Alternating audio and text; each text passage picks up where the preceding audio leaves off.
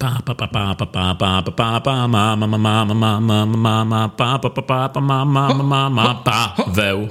Witajcie w podcaście PopTok, w którym popkulturę bierzemy na poważnie. Dzisiaj rozmawiamy o filmie Ostatnia Wieczerza w reżyserii Bartosza M. Kowalskiego oraz relacjonujemy Splat Film Festival. A mówią do Was Michał, i Paweł Pobrzękadeł. zapraszamy.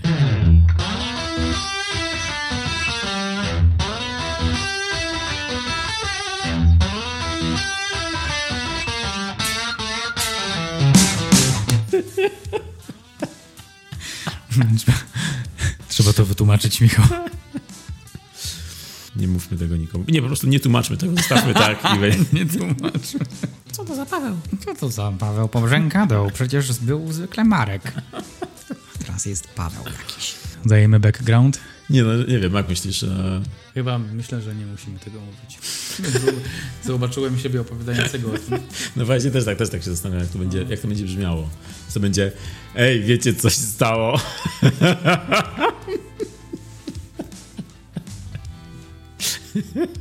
Dzisiaj na lekcji pani powiedziała do mnie, This is gonna fly. Dzisiaj mówią do was Paweł i Michał wyjątkowo. Anegdotyczny Paweł, świeża sprawa, to sprawa z dzisiaj. Marek został, czyli ja. Mówię teraz o sobie w trzeciej osobie jako Paweł. Zostałem nazwany Pawłem przypadkowo i tak już zostało po prostu. tak, on już wylądował z, z, z aliasem Paweł Pobrzękadeł i tak będziemy działać w przyszłości. Także wszystko jasne, zrozumiałe, nikt nie ma z tym żadnych wątpliwości. Możemy po prostu przejść dalej. No questions asked. Tak jest. Po prostu przyjmijcie to, że tak jest. I uwierzcie, że to była bardzo śmieszna historia. Dzisiaj jest dużo historii, tak coś mi się wydaje. Ty masz dużo historii, bo byłeś na splacie. Byłem, tak, byłem w Warszawie na festiwalu horroru i fantastyki, festiwalu Splat Film Festival, który odbył się po raz ósmy już e, w tym roku. W tym roku w wersji stacjonarnej głównie i troszkę też online. E, Obecnie jest dostępny online na stronie Moje E-Kino do 13 listopada. E, Też polecam, bo tam są różne ciekawe tytuły festiwalowe z poprzednich lat, których ja na przykład nie widziałem i mam okazję teraz nadrobić. A jeśli chodzi o Splata Warszawskiego, no to ja pojechałem w piątek. E, Festiwal odbył się w Kinotece, w Pałacu Kultury. No i co, przyjechałem w ten piątek i wyobraź sobie, że przyjechałem i od razu bum, naszprycowani robakami. Pierwszy tytuł, jaki obejrzałem. Jeju, to dobrze, że film, bo coś już y, zaczynałem myśleć, że robaczki były dostępne. Były dostępne. Skąd wiedziałeś? Przed wejściem na film rozdawali robaczki. Poważnie? Poważnie. Dostałem robaczka i tak, przez cały festiwal go trzymałem ze sobą i zjadłem dopiero w domu po powrocie i był bardzo smaczny. Oczywiście mówię tutaj o robaczkach żelkach. A, były żeleczki. Takie robaczki żelki, takie w starym stylu były rozdawane przed seansem. Explain w starym stylu. Czyli, czyli nie Haribo, nie jakieś firmowe, tylko po prostu takie, wiesz, w starym stylu. Z podlady. Czyli to był po prostu cukier w chusteczce, tak? Namoczony w wodzie. Nie, to był robak w cukrze w chusteczce. Po prostu nie zatkali się wtedy. No ale tak, przyjechałem i właśnie ci nas, naszprycowani robakami, pierwszy film jaki obejrzałem, od razu bez ceregieli, psychodela po prostu pełna. E, film trwał godzinę, ale wymęczył mnie dosyć mocno. No szczerze mówiąc, ocz- oczekiwałem po tym tytule mm, czegoś bardziej fan. Mm, Może to dziwnie brzmi, naszprycowanie robakami i fan, ale tutaj było, tutaj była męcząca psychodela. E, To, to mi średnio weszło, zwłaszcza na początek. To jest takie połączenie Cronenberga i Tromy, mm, ale wydaje mi się, że lepiej te dwa światy zostawić jednak e, osobno, chociaż no na pewno takie filmy będą miały wielu fanów. A mówię tutaj o filmie, w którym e, ludzie jedzą robaki. To jest kino niezależne, to jest całkowicie niezależne, takie głęboki off. Y, Ludzie jedzą robaki, jeden z bohaterów zamawia sobie e, lalkę dziecko, które zamierza wychowywać, ale okazuje się, że się pomylił i zamówił lalkę, mm, e, mm, lalkę sex doll, zamówił taką w formie dziecka. Czekaj, czekaj, czekaj, czekaj. Back up. Albo mów dalej, bo to może, to będzie eskalować, rozumiem. To, to eskaluje, bo na, na początku chce wychować to, tą lalkę dziecko, ale jako, że ta lalka ma, ma atrybuty lalki wiadomo jakiej, no to zaczyna korzystać z tych atrybutów. I są tam bardzo dziwne, niepokojące sceny i na pewno takie sceny będą miały swoich fanów. Ale mnie ten film zmęczył. E, to, to, to, to było tak, taka wpadka z robakami trochę. I lalkami. Tak, tak, tak. Także myślałem, że to będzie. Myślałem, że to będzie większy fan, ale nie było. Ale na szczęście zaraz po tym filmie był film Salum, film z Senegalu. E, bomba dla mnie. Taka gatunkowa bomba. Nie był to stricte horror, ale taki bardziej połączenie Tarantino od zmierzchu do świtu. E, Tarantino i Rodrigueza od zmierzchu do świtu i z taką drużyną A trochę, z westernem, a też jako, że to się działo w Senegalu, w Afryce, no to to bardziej taki southern e, niż western i to była opowieść o zemście, o, z ciekawymi bohaterami, takimi twardymi, fajnymi westernowymi bohaterami, która w pewnym momencie zmienia się trochę w horror. Ta, ta horrorowa część jest taka bardzo dosłowna i może się też niektórym nie podobać. Mnie, dla mnie to była też jedna z atrakcji. Bardzo egzotyczne kino gatunkowe mm, z fajną naprawdę muzyką e, bujającą, trochę w stylu 13 dzielnicy. I przypomniał mi się przy tym filmie film z poprzednich edycji 100 lata, czyli Bakurau, też taki podobny e, carpenterowski update westernu. Tamten akurat był z Brazylii. Także Salum bardzo, bardzo dobry, polecam, jeśli ktoś gdzieś będzie miał okazję. No i później już były mm, e, filmy w większości, w większości dobre lub bardzo dobre. Naprawdę był bardzo mocny program i, i te tytuły... Na niektóre czekałem, niektóre mnie zaskoczyły. Czekałem na przykład na Terrifiera. Ty też pewnie czekasz na Terrifiera. Terrifier był bardzo promowany przed festiwalem i, i był promowany jako część festiwalu, duża część festiwalu. Nawet sam reżyser nagrał promocyjne wideo, zapraszając publikę na festiwal Splat. No i był też chyba Ziutek przebrany za Terrifiera i chodził między ludźmi na festiwalu po sali kinowej. Tak, był i w holu, i podczas pokazu był też czasami na niektórych pokazach na filmie na sali siedział sobie. E, także ciekawe doświadczenie, ale nie zawsze siedział, bo nie zawsze były miejsca, bo to był bardzo oblegany seans. Wyobraź sobie, że przed festiwalem ten, ten film miał zainteresowanie, ale w trakcie festiwalu i tam parę dni przed on wybuchł po prostu na całym świecie, bo, się, bo miał premierę swoją w Stanach niespodziewanie stał się hitem, mimo że to był film zrobiony za grosze, tak naprawdę 250 czy 300 tysięcy dolarów. To jest nic w, w, tamtych warunkach, a wygląda naprawdę super, nie wygląda te pieniądze. Jest e, zrobiony bardzo obrzydliwie, intensywnie i taki gord bardzo dosłowne, ale po prostu to działa, bardzo dobrze działa, mimo że za takie pieniądze. Psie, można powiedzieć. No i, no i w każdym razie świetnie się złożyło, bo miał taką promocję na całym świecie ten film i też w Polsce. I to było jedyne miejsce, gdzie można było ten film zobaczyć w Polsce. I tam zeszli się ludzie, było, był dokładany pokaz za pokazem, każdy dodatkowy pokaz y, był wyprzedany, także super, super miał, miał wzięcie ten film. Y, no i na pewno stał się już kultowym klasykiem i no już jest fenomenem ten Terrifier. To jest druga część w ogóle, Terrifier 2, także Mm, większość tych ludzi, którzy przyszli, oni w ogóle nawet nie wiedzieli pewnie, że jest jakaś pierwsza część, tylko po prostu przyszli na ten film o klaunie. Nawet sam reżyser Damian Leone podczas festiwalu, tak jak mówisz, przed festiwalem, nagrał filmik promujący. Myślę, że już parę dni później by nie nagrał tego filmiku, bo pewnie już jest takim rozchwytywanym gościem e, przez ten swój film, że to były dla niego ostatnie jakieś takie momenty, wiesz, dostępności chyba. Splat jako pierwszy pokazał ten film w Polsce i to było super. No a ja też polecam swoją drogą ten film, bo on będzie miał, wyobraź sobie, dystrybucję w Polsce. On będzie w grudniu, 23 grudnia wchodzi do polskich kin. Monolit wykupił ten film od razu po tym, po tym e, wybuchu na całym świecie. Dobry krok. Tak, dobry krok, chociaż film w Polsce będzie miał tytuł Terrifier Masakra w święta. A tam były święta w, gdzieś w filmie? No właśnie on się dzieje w Halloween. Okej. Okay. Ale w grudniu ma być premiera, więc chyba chcą podpiąć pod święta. Coś się zmienia w tym kraju. Tak. Maria Carey już w odstawkę, teraz Terrifier. Tak jest, Maryla Rodowicz już idzie do hibernacji. Maryla, słuchaj. Jak ci to powiedzieć? Znaleźliśmy kogoś.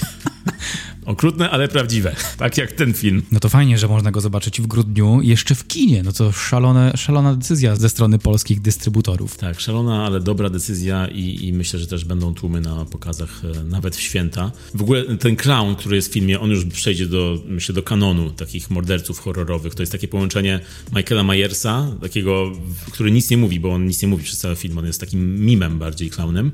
Z Jasonem Voorheesem, czy tam nawet z Freddym bardziej powiedziałbym. On jest taki, robi takie pranki różne i żarty, oczywiście w swoim czarnym humorze, bardzo okrutne. I tam jest bardzo fajna Final Girl w tym filmie, mm, w stroju takim fantazy Alaksena. Muzyka jest bardzo fajna i no bardzo mi się podobał ten film. Także, także wszystkim fanom gore, fanom horroru polecam i fanom clownów, jeśli tacy nas słuchają. Było dużo krwi? Tak, było bardzo dużo krwi. Powiem ci, że było więcej niż się spodziewałem. I, I to było nie tak jak czasami takie niezależne kino ma dużo krwi, dużo flaków, ale to widać, że są sztuczne flaki i krew. Tutaj było naprawdę to wyglądało zacnie, powiem ci. I te krew, krew to się lała galonami, wiadrami, ale wyglądało to dobrze naprawdę. Pytam, bo to, to bardzo wyprzedza ten film. To, ile jest tam krwi i to, jak ludzie często wychodzili z sali i poddawali się, mdleli albo po prostu wychodzili. No nawet podobno podczas festiwalu jedna osoba zemdliło ją bądź zwymiotowała, bo przed filmem były rozdawane takie papierowe woreczki na wymioty w razie czego. Bra! Znaczy to bardzo jest wspaniałomyślne, ale dziwi mnie, zszokowany jestem, że ktoś z tego skorzystał, że musiał. No właśnie na splacie od lat już są takie woreczki rozdawane przed, przed mocniejszymi filmami. W tym miejscu chyba to było właśnie, miało swoje usprawiedliwienie, bo ktoś skorzystał ewidentnie. Tak słyszałem. No w Stanach właśnie jest słynne to, że tam były jakieś pojedyncze przypadki, że ktoś zwymiotował podczas filmu albo ktoś zemdlał, ludzie wychodzili i dlatego też ten film ma taką renomę już i taką reklamę automatycznie, bo to jest właśnie najlepsza reklama dla takiego filmu. A czy jeszcze jakieś highlighty z tego festiwalu zabrałeś ze sobą? No jest kilka takich tytułów, które mnie zaskoczyły bardzo pozytywnie. Jest na przykład Candyland, Slasher, chyba najlepszy sra... sra... Slasher. To jest ostatni, ten, jak się nazywa? ludzka stonoga. Slasher. Slasher. Najlepszy slasher tego lata. Ludzka stonoga. To jest dobre, musimy zapisać slasher. Chyba najlepszy slasher tego roku, e, na pewno najbardziej oryginalny, a jednocześnie też trzymający się tradycji, bo to jest e, taki bo to jest taki slasher o morderstwach na przydrożnym mopie, taki gdzie przy autostradzie zatrzymują się ciężarówki. Mm, no i na tym mopie dzieje się akcja cała tego filmu. Tam jest grupka mm, dziewczyn i jeden facet, którzy świadczą usługi seksualne i wśród nich zaczynają po prostu ginąć ludzie. I w tym filmie, po pierwsze, to co dla mnie się wyróżnia, to jest jedna z lepszych broni slasherowych w użyciu jest tam. No i bardzo mi się podobali też ci bohaterowie, outsiderzy, którym było aż miło kibicować i jak im dalej w ten film, to tym bardziej aż tak mówiłem, no, no, no, no, no, tylko nie ty, nie zginie ale był bardzo bezlitosny ten film, jeśli chodzi o od, y, jeśli chodzi o odhaczanie swoich bohaterów. Bardzo mi się ten slasher podobał. Mm, to jest takie nawracanie mm, mieczem, czyli właśnie tam były elementy tego ultra ortodoksyjnego mm, mordercy, który próbuje po prostu tych grzeszników nawrócić. Swoją drogą też tam był niespodziewany finał, no i jest scena taki flashing godny Sharon Stone w Nagim Instynkcie. Także Candyland, warto, warto zapamiętać ten tytuł. I dalej był jeszcze też taki film jak Przywiązanie, Attachment. E, film, który mówi wprost, mama wie lepiej. Jest to kolejna niespodzianka festiwalu dla mnie, film, o którym też mało wiedziałem, mało czytałem, a zanurzyłem się w tej żydowskiej kulturze, bo on się dzieje w takich e, pośród żydowskich obrzędów i, i buduje też tam taką bardzo fajną relację między głównymi bohaterkami, które się zakochują w sobie, a, a później poznają mamę jednej z nich i mieszkają w domu, zostają po prostu rzucone w straszne miejsce, w którym dzieją się takie sceny troszkę z obecności, ale nie ma takich jumpscarów, które mogą to rozładować i ten, to napięcie jest przeciągane przez większość filmu. Bardzo dobrze to dla mnie działało. Um, bo kibicowałem tym postaciom i bardzo mi ciekawiło, co będzie dalej. Zaskoczył mnie ten film właśnie. Także przywiązanie również polecam. Był film Cięcie na zakończenie festiwalu. Film o kręceniu filmu. Film, to jest taki ala remake e, filmu jednym ujęciem, filmu koreańskiego, który był swojego czasu parę lat temu znany z, z, w kręgach horrorowych jako takie nietypowe podejście do, do gatunku, który pokazywał najpierw, najpierw e, film jakby niezależny, amatorski, bardzo taki niechlujny, taki zrobiony w ogóle bez zaangażowania, a później, kiedy się kończy ten film amatorski, okazuje się, że jest jeszcze godzina, e, w, którym, w której pokazują, jak ten film był kręcony. Są jakby kulisy kręcenia tego filmu i to jest fabuła tego filmu właśnie. Jest w ogóle bardzo niespodziewany to, jak to opowiadam, wiem, że e, wiem, że ciężko sobie to wyobrazić. I właśnie ten film jest taki, że, że, po prostu potrafi cię zaskoczyć swoją fabułą, sposobem zrobienia, co jest dzisiaj rzadkie, e, żeby film zaskoczył cię właśnie w ten sposób. On... on jest trochę eksperymentem, ale który bardzo wciąga, zwłaszcza w swojej drugiej połowie, bo są tam kulisy kręcenia, które nabierają nagle innego znaczenia po tym, co wcześniej widziałeś i to jest fajna sprawa, fajna sprawa. No i ten film Cięcie to jest remake tamtego filmu.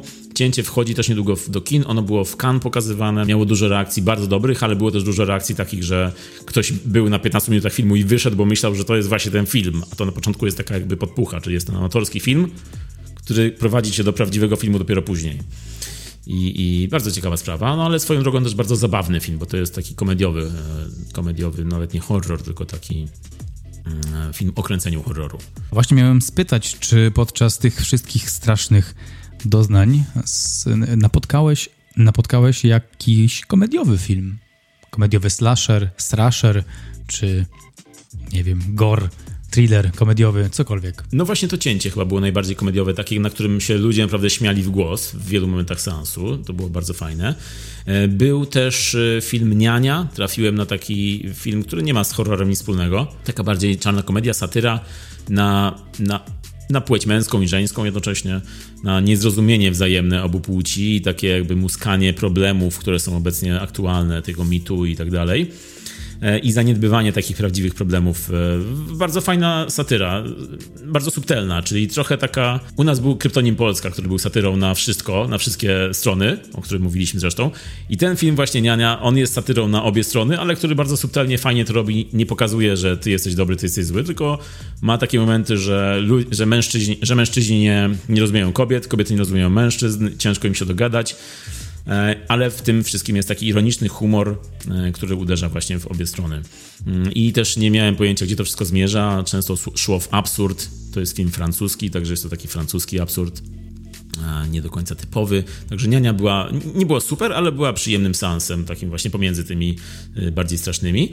No i był też film Czarne okulary Dario Argento, na który czekałem i o którym słyszałem, że nie jest zbyt dobry, ale rzeczywiście było tam kilka momentów, na których można było się pośmiać niezamierzenie, ale nie był też tak zły, jak się spodziewałem po ostatnich e, wejściach Argento, e, po, po ostatnich jego filmach, filmografii.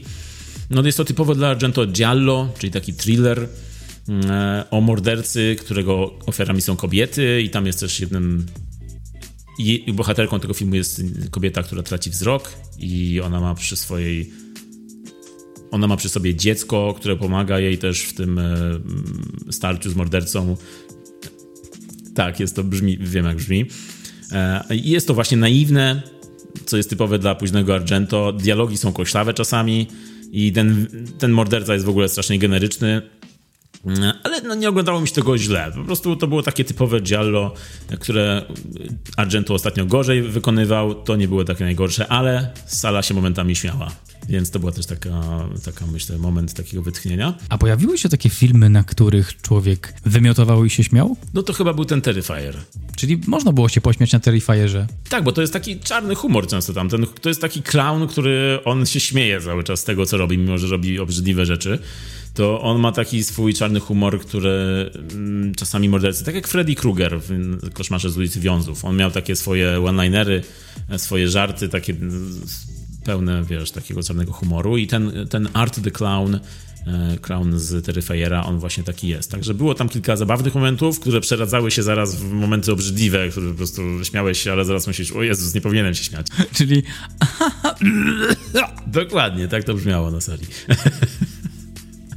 Świetny sukces reżysera, musi być dumny z siebie. Mogę jeszcze powiedzieć o jednym rozczarowaniu, mm, bo oprócz Czarnych Okularów jeszcze był film VHS, nowy film z serii VHS, VHS 99, który w ogóle nie jest tak dobry jak jedynka i dwójka, ale bardziej rozczarowujące w nim jest to, że on idzie w bardzo taki łagodny ton, taki lightową, lightową komedię, bardziej yy, czarną komedię niż horror. W poprzednich częściach było dużo niepokoju, terroru, to jest antologia, więc tam są yy, takie segmenty, nowelki, Niektóre były bardzo straszne w poprzednich częściach, e, niektóre były też lightowe, ale tutaj są same lightowe i nie było takiego momentu straszenia i terroru w ogóle.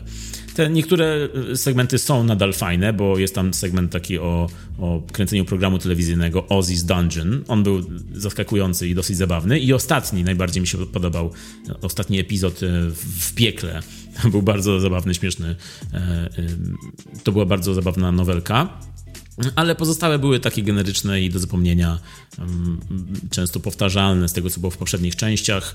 Także no, tutaj się troszkę rozczarowałem ale za to były jeszcze też fajne dokumenty o kinie grozy, nie tylko była historia metalu i horroru, połączenia, e, trochę było historii horroru i heavy metalu i później było połączenie tego, e, tych obu nisz.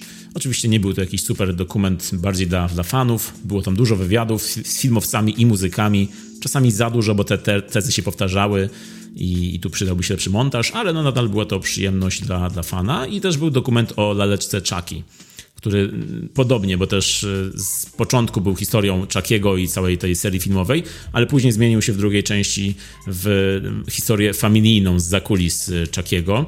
I ta część familijna na początku była taka o cute, ale później szybko stała się taką rozciągniętą, prywatną laurką z kilkoma finałami, który był już bardzo przeciągnięty.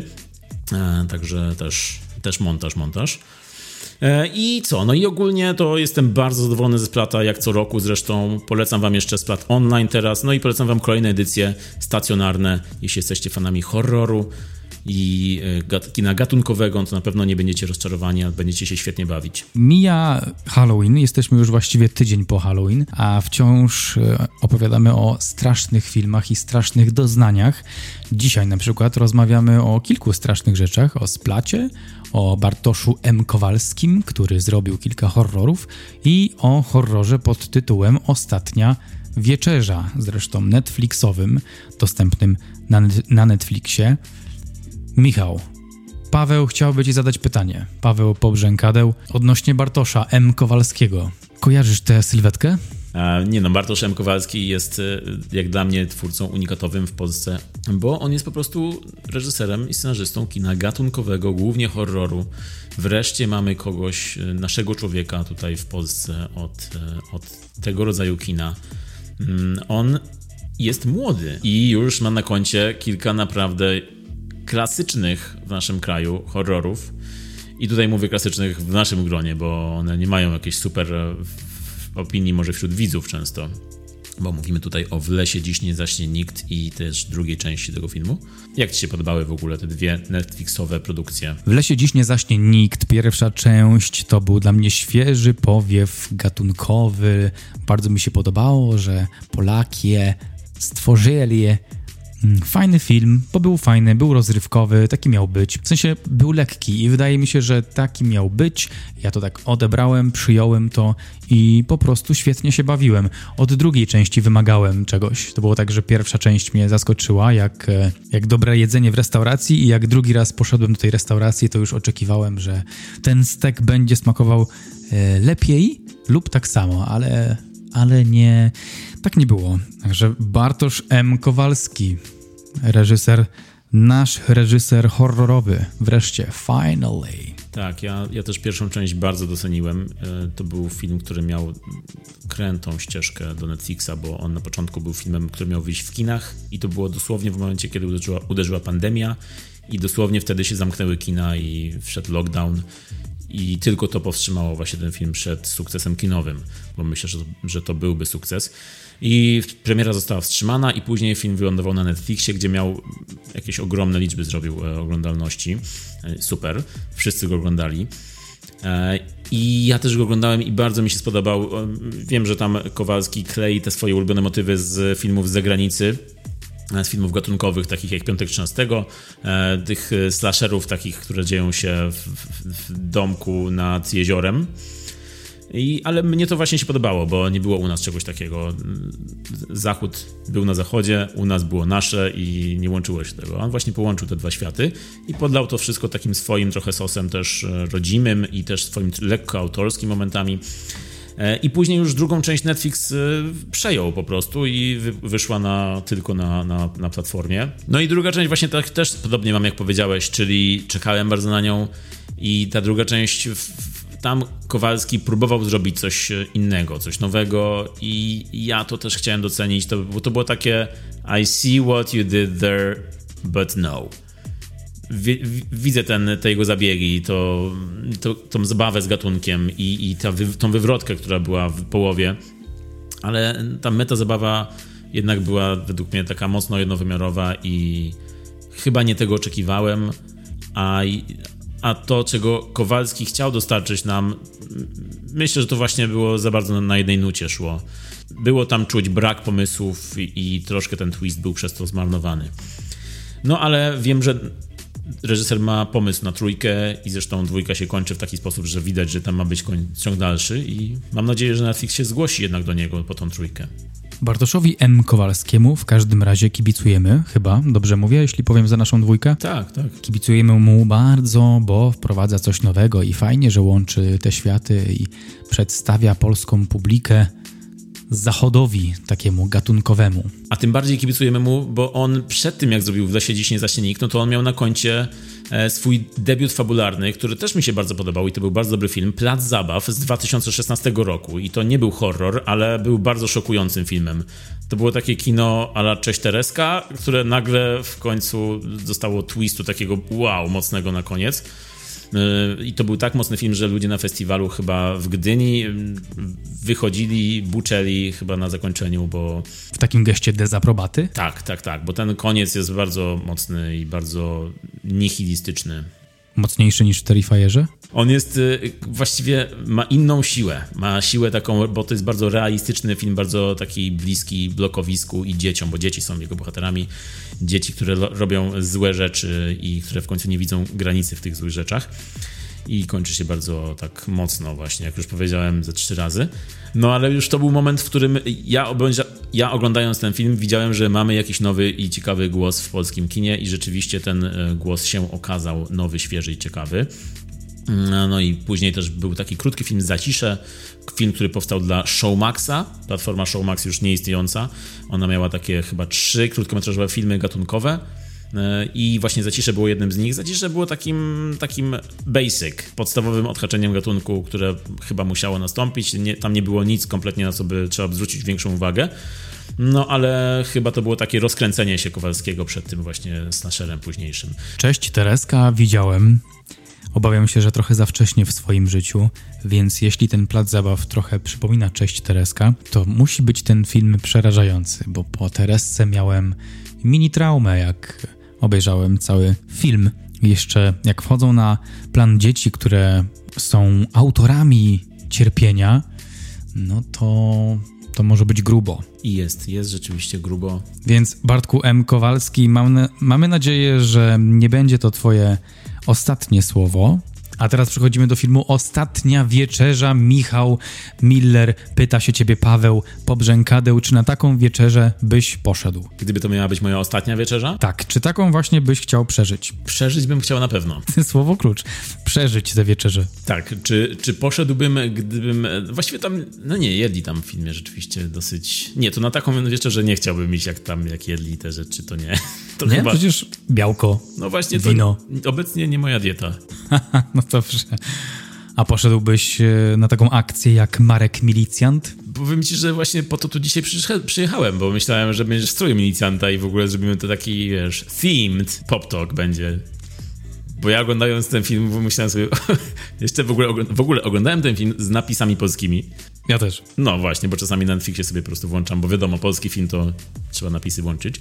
Chociaż tutaj nie było problemu z dźwiękiem, powiem szczerze. Może też dlatego, że było mało dialogów klasztor. Ale włączyłem sobie ten film z napisami i tam i tam w trakcie filmu kilkukrotnie był podpis taki, wiesz, w nawiasie, w sensie takim, że coś, że dla niesłyszących, e, opisujący, co się dzieje na ekranie i był, był napis Marek stęka i jęczy. True story. I kilkukrotnie się w ogóle pojawił ten sam napis, to ja się po prostu tak śmiałem.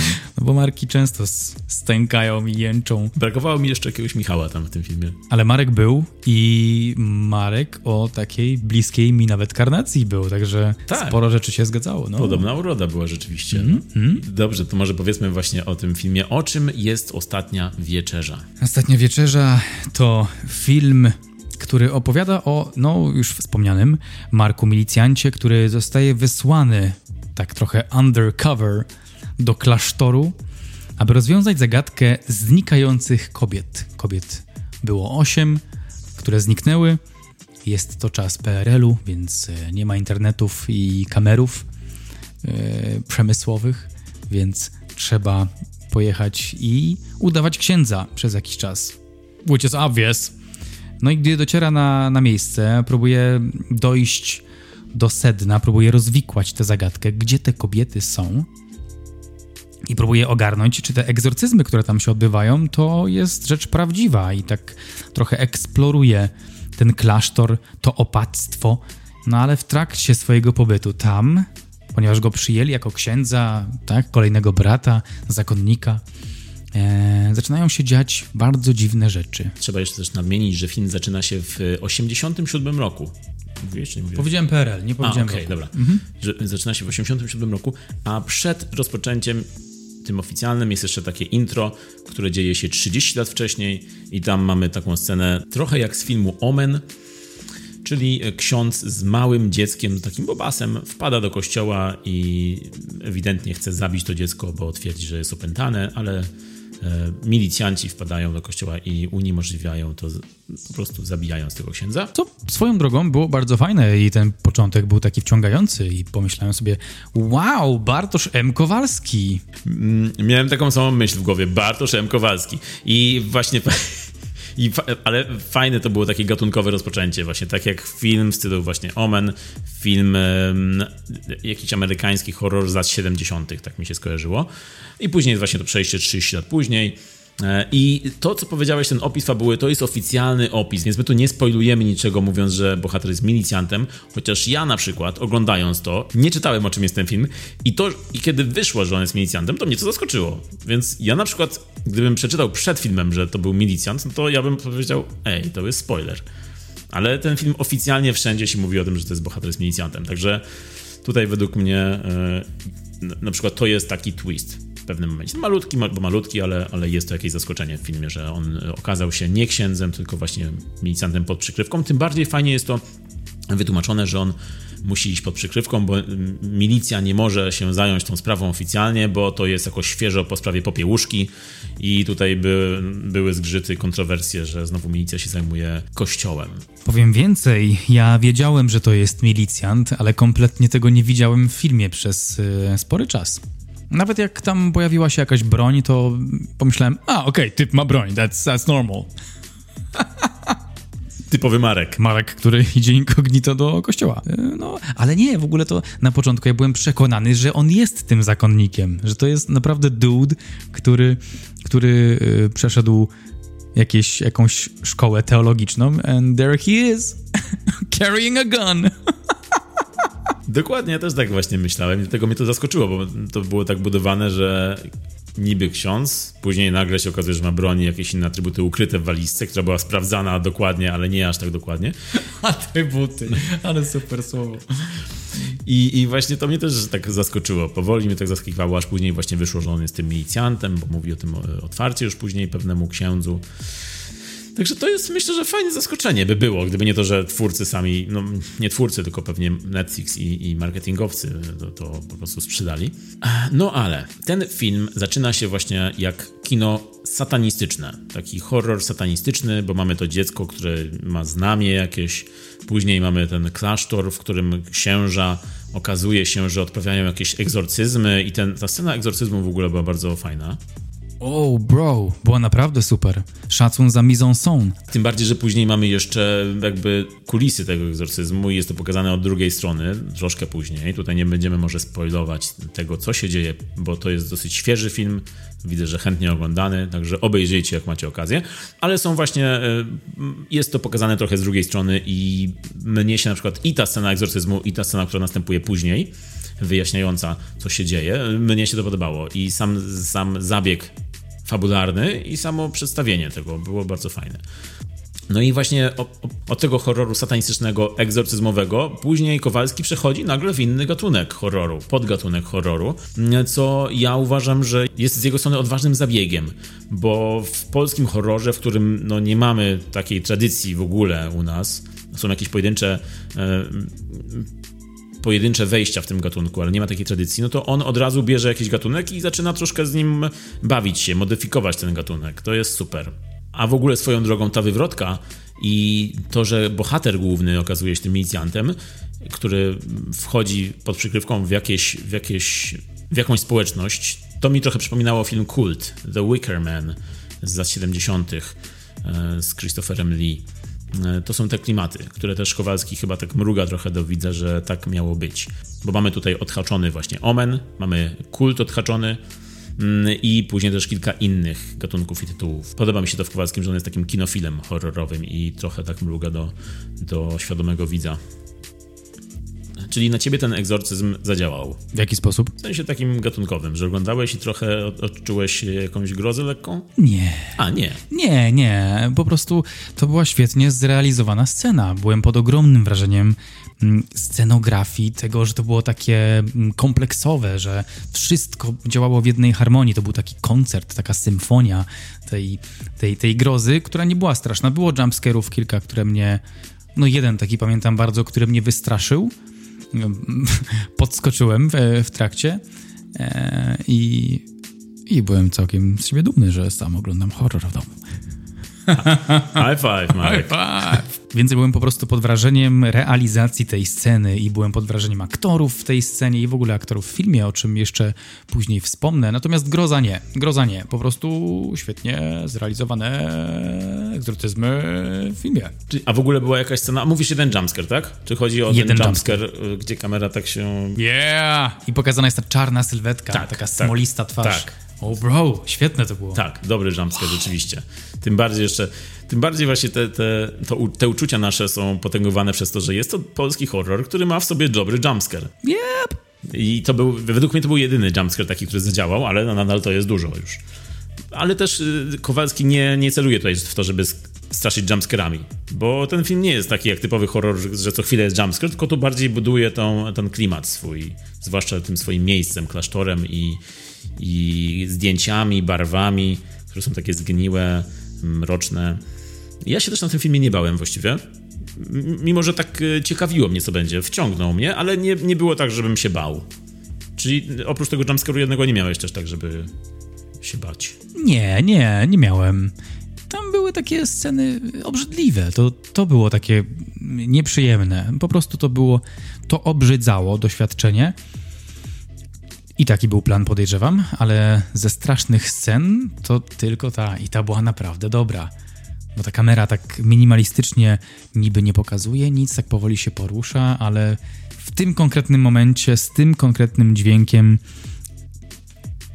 wszystko tak mocno zadziałało, że dało się podskoczyć. I dla mnie był też jeszcze jeden mocny moment, który może nie, nie tyle mnie wystraszył, co zmroził mnie tak i obrzydził, czyli moment podrzynania gardła.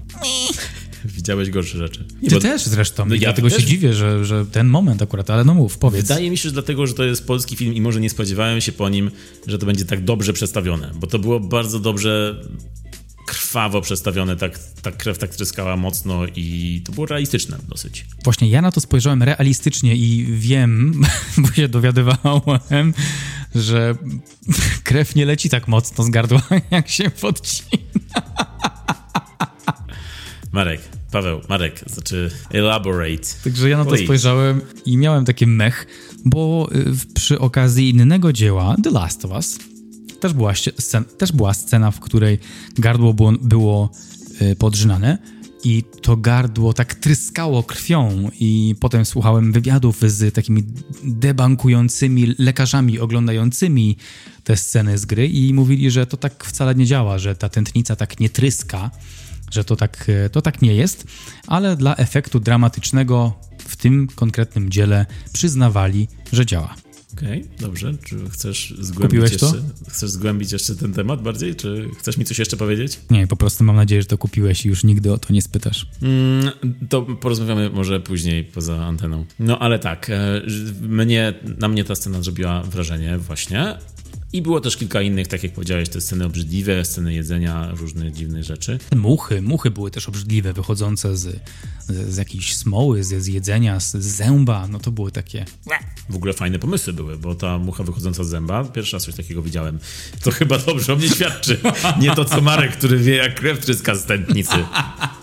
Także trzeba przyznać Kowalskiemu, że ma dobre wizualne pomysły i, i to są rzeczy też bardzo cenne u nas w kinie gatunkowym. A jeśli już mówimy o wizualnych pomysłach, no to bro, ten finał, ten finał, do którego wszystko zmierza, mnie się ten finał bardzo podobał.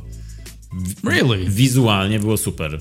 Te, te ujęcia slow motion i nawet freeze frame, te takie, co były, co się zatrzymał czas i księża nagle zaczęli się tak, no nie będę tutaj spoilował, ale te, te ujęcia zrobiły na mnie wielkie wrażenie. Really? Tak, kompozycyjnie i kolorystycznie mm, i tym swoim klimatem i muzyką. Bardzo mi się podobały finał. Tobie nie? Może mniej, może miałem y, trochę lżejszą reakcję, bo rzeczywiście to było semi imponujące. To był fajny pomysł, freeze frame był fajny. Y, to, co się wydarzyło później, dla mnie akurat y, nie było spełnieniem obietnicy, którą zapowiadał początek filmu. Więc wizualnie, wizualnie rzeczywiście fajnie, ale, ale końcówka była taka yy, zbyt mały poziom chyba dla mnie był. W porównaniu do tego, jak film się rozwijał. Za mało. Chciałeś więcej jeszcze? Bo dla mnie właśnie to było dużo. Powiem ci, jeśli miałbym ten film, w tym filmie wybrać jakieś takie najlepsze momenty, to ten finał by, byłby na ten finał byłby na pewno na pierwszym miejscu. Czyli to jest film, to jest moment, który zrobił na mnie największe wrażenie. I myślę, że o to chodziło twórcom, bo film się jednak tak rozwija powoli on nie jest taki, ma momenty jakieś tam pojedyncze, które mają straszyć, ale on ma raczej taki, taki to jest slow burner, powoli idzie i dopiero w finale tak zaczyna mocniej uderzać. Także on nie jest takim typowym horrorem, czy to o egzorcyzmach, czy to o, o nie wiem, o właśnie o, o zejściu diabła. On jest troszkę powolniejszy. I na pewno co dla mnie y, trochę nie działało tutaj, to to, że ostatecznie fabuła troszkę przestaje mieć znaczenie i całe to śledztwo przestaje mieć znaczenie. O to ci pewnie też chodziło. Tak. Ten film się zmienia w pewnym momencie i e, przestaje być tym, czym był na początku, i pojawia się pytanie: no dobra, ale co było z tą wielką częścią na początku, co się teraz z tym wydarzy?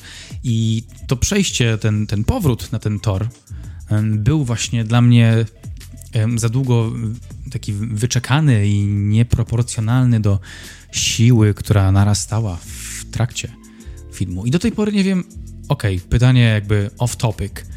Do tej pory nie wiem, co znaczyły te spalone drzewa wokół klasztoru? Po co ta scenografia tak wyglądała? Oni tam coś. Co, co to było w ogóle? Wydaje mi się, że to po prostu miało budować e, klimat tego miejsca, tego klasztoru, który też tutaj nie zdradzając za dużo, no to angielski tytuł filmu jest Hellhole, czyli można to tłumaczyć jako nie wiem, zadupie. Piekielne zadupie. Piekielne zadupie, ale, ale też dosłownie jako piekielna dziura. I myślę, że to miejsce miało być takim e, otoczonym brakiem życia. To chodziło o to, że tam nic nie żyje, nic nie kiełkuje i dopiero nawet w finale jest tam jedno ujęcie, nie mówię jakie, ale jest tam jedno ujęcie, kiedy nagle coś przychodzi do życia.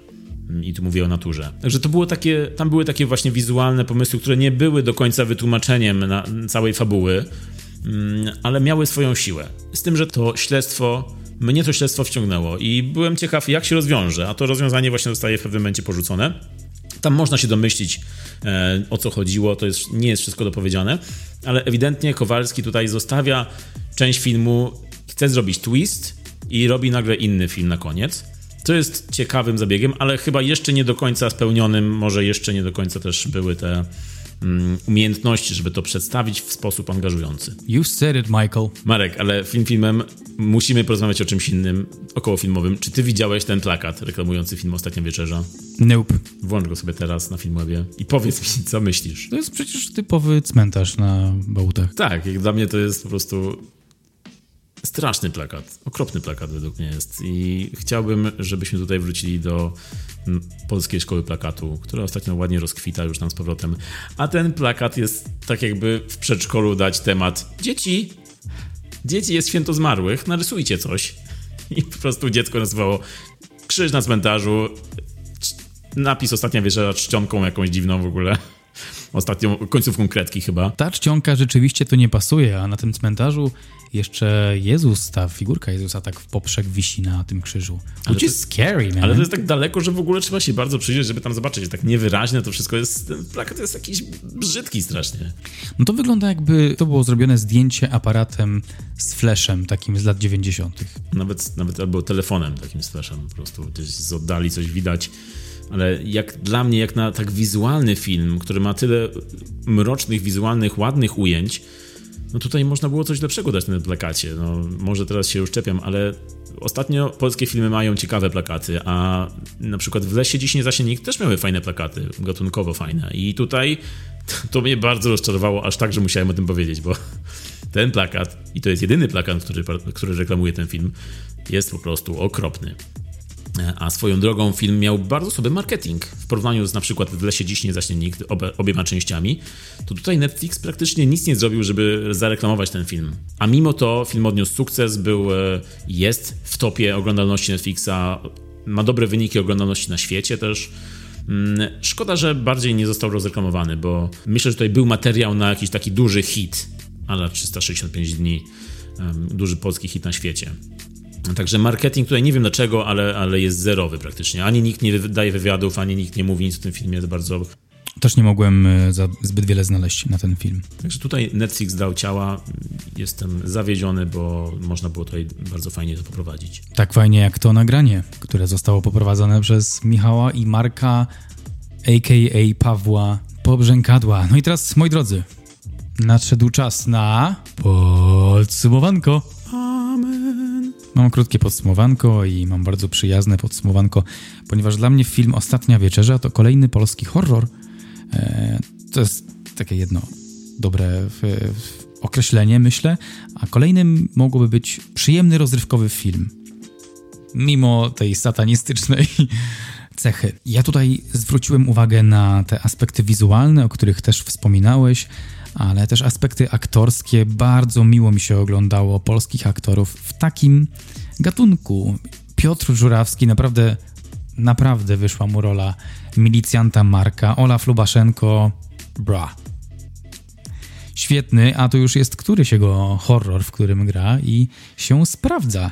Czy no Lech Dyblik, postać na pograniczu niebezpiecznego, ale trochę takiego zamotanego, a tutaj mamy Lecha Dyblika, który świetnie wygląda w mroku. I w ogóle to chyba jest coś, czego mi bardzo brakuje, bo pamiętam jak e, przeprowadzaliśmy wywiad z Jackiem Poniedziałkiem a propos filmu Słabsze Ogniwo i on też grał tam mroczną postać i chyba mi brakuje w polskich filmach tych aktorów, którzy właśnie wejdą w ten swój mrok i go trochę poeksplorują i go pokażą nam, bo chyba mało tego widzieliśmy. Także ci, ci krytycy, którzy mówią, że horror to taki podgatunek, y, wspominałeś o tym w jednym z wcześniejszych e, nagrań, jest y, tutaj no nieważny ten komentarz, bo, bo ci aktorzy świetnie się odnajdują w tych filmach. Takie jest moje odczucie. Efekty dźwiękowe i sporadyczne jumpscary też na propsie. Nie było tego wiele, ale pasowało do tempa filmu. Scenariusz był jak dla mnie oryginalny. Jak już omawialiśmy, w pewnym momencie historia trochę zwalnia, trochę się zmienia i trochę mm, wchodzi w taką niespójność w, w, w porównaniu do, do tego, jak film się rozwijał. To mi trochę przypominało, jak czasem jak słuchamy piosenki y, jakiegoś rapsa, i mamy pewien motyw muzyczny, i po chwili motyw muzyczny zmienia się w coś kompletnie niespójnego, i potem znowu wraca do dalszego motywu e, muzycznego. I trochę było tak. I trochę tak było z tym filmem. Zaczęliśmy z jednym motywem, potem na chwilę było "Uh, But you know what? There's, there's also this. I potem wróciliśmy do starego trybu, jest strasznie i jest mrocznie. Tylko ten zabieg trochę zostawia mnie z jakimś niedopowiedzeniem. Obrazowo, wizualnie ten film daje radę bardzo. E, following shot, zwłaszcza na początku, nadaje takie super tempo, jest, jest taka dynamika świetna. Fajny był shaky cam w e, scenie egzorcyzmu i nie mówię tutaj o tej, o tej, o tej kamerze, którą trzyma ksiądz, tej takiej kamerze na kasety VHS, tylko mówię o operatorze, który pokazywał film. Te ujęcia, widać było, że świadomie były te sceny rejestrowane, bo w przypadku budowania powolnego grozy kamera była statyczna, a w przypadku takiej sceny jak egzorcyzmy kamera mm, weszła w tryb shaky. No to też było super. Także podsumowując, Ostatnia Wieczerza to film grozy. Jest niby reklamowany jako film satanistyczny i takie doznania po części oferuje, natomiast straszny, straszny jak dla mnie przynajmniej nie był. I e, wydaje mi się, że dlatego, że tak jak wspominałem, on trochę zmieniał tempo, zmieniał charakter w trakcie filmu i ciężko było mi powrócić do tego, co było budowane na początku. Tobie w końcówka się podobała? Dla mnie ta końcówka, mimo że cieszyłem się, że wróciliśmy do spełniania obietnicy z początku filmu, to była troszeczkę e, za słaba. Także z mojej strony takie 6 na 10 polecam, żebyście obejrzeli i sami ocenili. Bartosz M. Kowalski, nazwisko, które już od jakiegoś czasu obserwuję i będę obserwował. E, po, po poprzednich jego horrorach w Lesie Dziś nie zaśnie nikt, dwóch częściach, które były z przymrużeniem oka większym jednak. Tutaj mamy bardziej horror na poważnie mm, i do tego jeszcze antyklerykalny, tak lekko, no bardzo może nawet, co jest w Polsce niespotykane. Nie dość, że kino gatunkowe horrorowe, no to jeszcze pokazuje w ten sposób Kler, no to czy to Smarzowski? Nie bardzo. Ostatnia wieczerza. Tutaj Zacznę może od tego, co mi się podobało. A podobał mi się ten setting, lokalizacja filmu, zdjęcia, ten cały zaduch, dym, brud tego miejsca klasztoru i tego, w co ten klasztor się w końcu później zmienia. Mm, no, atmosfera jest gęsta w tym filmie i też dzięki designowi dźwięku, który jest bogaty i wszystkie dźwięki, które by normalnie były pominięte, myślę, w polskim filmie. Tutaj jest pokazane jakieś ujęcie, nie wiem, dziury w ścianie i ta dziura w ścianie ma swój dźwięk po prostu. Nie dość, że widzisz, to jeszcze słyszysz i do tego też czujesz to wszystko. No, muzyka w tym filmie też mi się podoba, zwłaszcza na koniec. Mm, I jeśli już mówimy o tej scenografii o, i o wizualiach, no ten klasztor na Dolnym Śląsku jako gniazdo zła to jest bardzo fajny pomysł, ale też podobały mi się rekwizyty. Rekwizyty są naprawdę starannie przygotowane, dobrane, jak w amerykańskim kinie, można powiedzieć, bo nawet jak tam znajdują jakąś starą księgę, która ma wytłumaczyć jakieś e, zagadki, tajemnice klasztoru, to ta stara księga wygląda porządnie.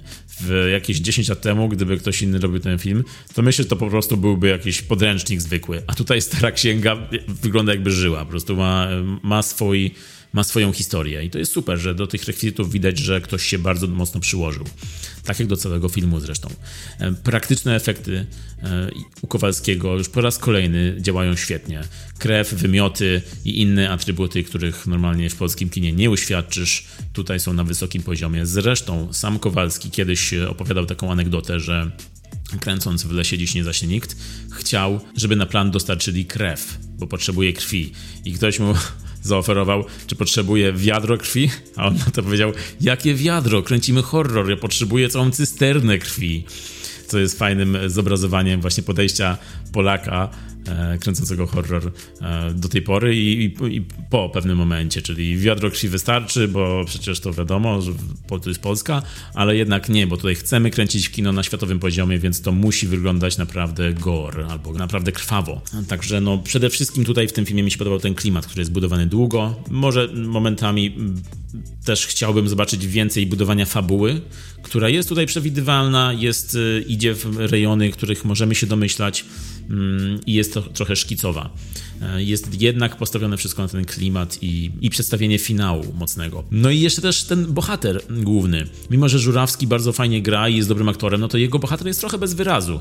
Jest trochę niewykorzystany. Mimo, że jest takim policjantem pod przykrywką, to jednak nie jest ani żadnym bohaterem kina akcji, ani bohaterem e, horroru. Mm, on jest taki trochę pomiędzy, jest taką trochę figurką w tym wszystkim. E, I, i mógłby, mógłby być czymś ciekawszym, e, jako że ma swój backstory, ma swoją jakąś ścieżkę, jest takim twardym jednak milicjantem, no to, to nie, nie wybrzmiewa bardzo w tym w jego bohaterze. Za to jeśli chodzi o aktorów, no to oprócz Żurawskiego jest też Lubaszenko jako charakterystyczny aktor w charakterystycznej roli, też wypada bardzo dobrze, ale jest też Sebastian Stankiewicz, aktor, który ostatnio jest często w filmach i naprawdę jest wykorzystywany coraz lepiej, myślę. Bo tutaj na przykład gra początkowo postać, którą myślimy, że jest taki typowy właśnie Sebastian Stankiewicz, później się to jednak e, zmienia. Mm, podoba mi się taki zabieg właśnie aktorski. Także i realizacyjnie, i aktorsko jest film na wysokim poziomie. Zdjęcia Cezarego Stoleckiego, który jest już właściwie stałym, stałym współpracownikiem Kowalskiego, bo robił i w Lesie 10 zaśnie nikt, ale też robił dla Netflixa Wszyscy moi przyjaciele nie żyją chociażby. No, zdjęcia są ładne naprawdę i mroczne i film, film jest wizualnie odważny, zwłaszcza finał. Tam design jest bardzo efektowny i właściwie przy tym finale siedziałem jak na szpilkach, myśląc sobie, żeby tylko tego nie spartolili i rzeczywiście im się udało, bo ten finał działa jak dla mnie bardzo. Cieszę się, że Kowalski bawi się nie naszym gatunkiem i zmienia to w coś naszego. Tak samo jest tutaj. To jest trochę takie 90sowe kino klasy B, bardzo kinofilskie z ukłonami w, w stronę horroru z lat 70., ale które też y, potrafi tak trochę połechtać mainstreamowe gusta bo jednak film ma dosyć takie niezłe opinie i też muszę powiedzieć, że za granicą film się podoba, bo raczej e, złych słów tam się, bo raczej złe słowa się tam rzadko słyszy na tym filmie, raczej wszystkim się w miarę albo podoba. Także jest to też jakieś osiągnięcie, że polski horror ma jakąś dobrą renomę już na świecie. E, przydałoby mi się więcej momentami gatunkowego szaleństwa i, i tutaj też brakowało, zwłaszcza w środkowej części, jakichś takich mocniejszych gatunkowych e, odjechanych momentów. Były takie, nie, nie zrozumcie mnie źle, były to z zębem, czy te inne właśnie odrażające rzeczy. Jednak jeśli chodzi o to gatunkowe szaleństwo, to czułem się nie do końca zaspokojony. Więcej tego, co było w finale, poproszę. Jak dla mnie film wart uwagi, powinniście go zobaczyć, zwłaszcza, że jest to naprawdę dobry wpis w polski horror. Też ode mnie 6 na 10, 6 z plusem, może nawet na 10. Marek rzeczywiście stęka i jęczy, ponieważ podobało mu się i to są jęki zadowolenia i jęki, można powiedzieć, triumfu po skończonym nagraniu, bo zbliżamy się już do końca i jak zwykle bardzo, bardzo Wam dziękujemy za to, że jesteście z nami. No to chyba już po ptokach. Dziękujemy, mówili do Was Michał i Paweł. Do zobaczenia, usłyszenia w następnym. Cześć.